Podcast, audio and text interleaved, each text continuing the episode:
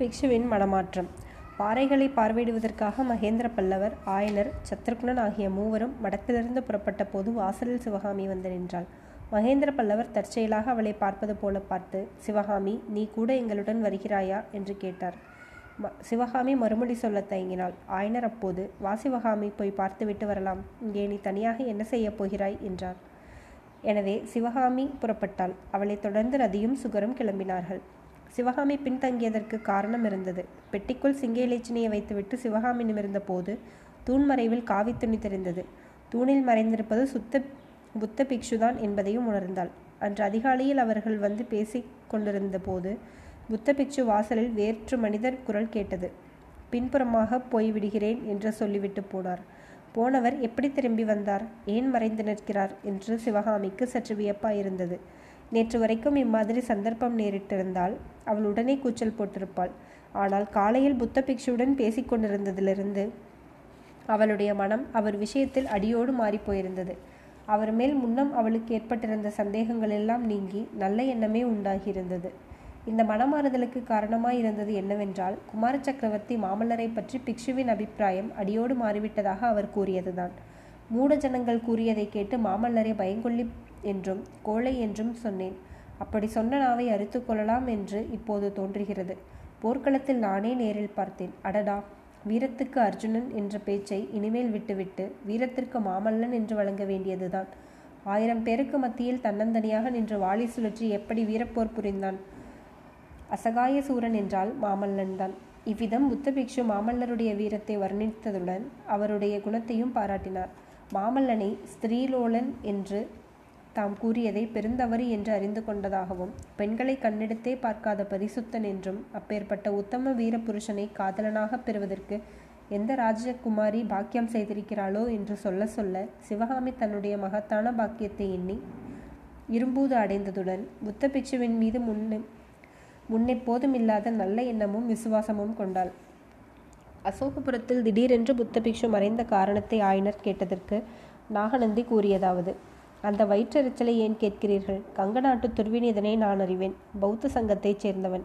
என்னிடமும் அவனுக்கு பக்தி உண்டு. குண்டோதரன் அன்று ஓலை கொண்டு வந்து கொடுத்தான் அல்லவா? துர்விநீதன் காஞ்சி மேல் படையெடுத்து வருகிறான் என்ற செய்தி அந்த ஓலையில் இருந்தது. அத்தகைய விபரீத முட்டாள்தனமான காரியத்தை அவன் செய்யாமல் தடுக்கலாம். திரும்பி போக சொல்லலாம் என்ற எண்ணத்துடன் தான் இரவுக்கிரவே ஓடினேன். குண்டோதரனுடைய குதிரையை கூட அதற்காகத்தான் எடுத்துக்கொண்டு போனேன். நான் முயற்சி பயன்படவில்லை. நான் போவதற்குள் போர் மூண்டுவிட்டது. நான் எதிர்பார்த்தபடியே துர்விநீதன் வீர மாமல்லனால் முறியடிக்கப்பட்டு ஓட நேர்ந்தது எங்கே ஓடினானோ என்ன கதி அடைந்தானோ தெரியாது. இப்படியெல்லாம் மாமல்லருடைய புகழை கேட்க கேட்க சிவகாமிக்கு உள்ளம் குளிர்ந்ததுடன் புத்த பிக்ஷுவின் மீது அவளுடைய விசுவாசம் அதிகமாக அதிகமாகிக் கொண்டே வந்தது. சுவாமி தாங்களும் இந்த கிராமத்திலே எங்களுடன் தங்கியிருந்து விடுங்களேன் என்றாள். அதற்கு பிக்ஷு இல்லை அம்மா இல்லை. ஓரிடத்தில் தங்கியிருப்பது என்னுடைய தர்மத்திற்கே விரோதம். தென்னோடு இப்போது. தென்னாடு இப்போது என்னை போன்ற பிக்ஷு யாத்திரிகர்களுக்கு தகுந்த இடமில்லை. தெற்கிலிருந்து பாண்டியன் படையெடுத்து வருகிறான். வடக்கே இருந்து சலுக்கன் படையெடுத்து வருகிறான். உங்கள் இருவரையும் பத்திரமான இடத்தில் விட வேண்டும் என்று நான் கவலைப்பட்டேன். இந்த கிராமம் உங்களுக்கு தகுந்த இடம்தான். புத்த மகா பிரபுவின் அருள் இருந்தால் யுத்தமெல்லாம் முடிந்த பிறகு மறுபடியும் உங்களை பார்ப்பேன். ஆயனரே அடுத்த தடவை உங்களை பார்க்க வரும்போது அஜந்தா ரகசியத்தை கட்டாயம் அறிந்து கொண்டு வருவேன். சிவகாமி இங்கேயே உங்களுடன் தங்கி உன்னுடைய தெய்வீக நடனக்கலையை பார்த்து கொண்டிருக்க எவ்வளவோ இஷ்டம்தான் ஆனால் அதற்கு கொடுத்து வைக்க வேண்டாமா? என்று பிக்ஷு கூறிய போது அவருடைய குரலில் துணித்த கனிவு சிவகாமியின் உள்ளத்தை உருக்கிவிட்டது. இந்த சன்பத் சந்தர்ப்பத்திலேதான் வாசலில் குண்டோதரன் கதவி இடிக்கும் சத்தம் கேட்டது. அப்போது பிக்ஷு ஆயனரே உங்களுடைய சிஷ்யன் குண்டோதரன் என் பேரில் அனாவசியமான சந்தேகம் ஏதோ கொண்டிருக்கிறான். என்னை இங்கு பார்த்தாயானால் வீணாக வலுச்சண்டைக்கு வருவான். இன்னும் யாரோ வேற்று மனிதர்கள் வாசலில் வந்திருப்பதாக கூட தோன்றுகிறது. நான் இப்படியே பின்புறமாய் போய் வருகிறேன். விடை கொடுங்கள் என்று கூறி புறப்பட்டார். போகும்போது சிவகாமி மறுபடியும் உங்களை பார்க்கிறேனோ என்னவோ?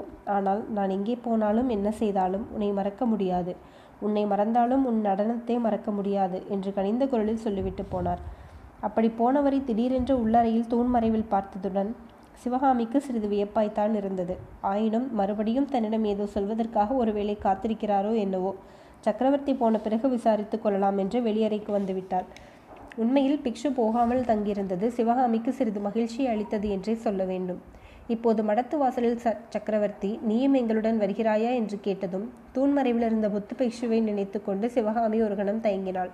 ஆனால் ஆயனரும் சேர்ந்து அழைத்ததும் தடுத்து சொல்ல முடியாமல் ஆகட்டும் அப்பா என்று சொல்லிவிட்டு புறப்பட்டாள். நாகநந்தி பிக்ஷு தான் திரும்பி வரும் வரையில் ஒருவேளை அங்கேயே இருக்கலாம் என்ற எண்ணமும் அவள் மனதில் இருந்தது.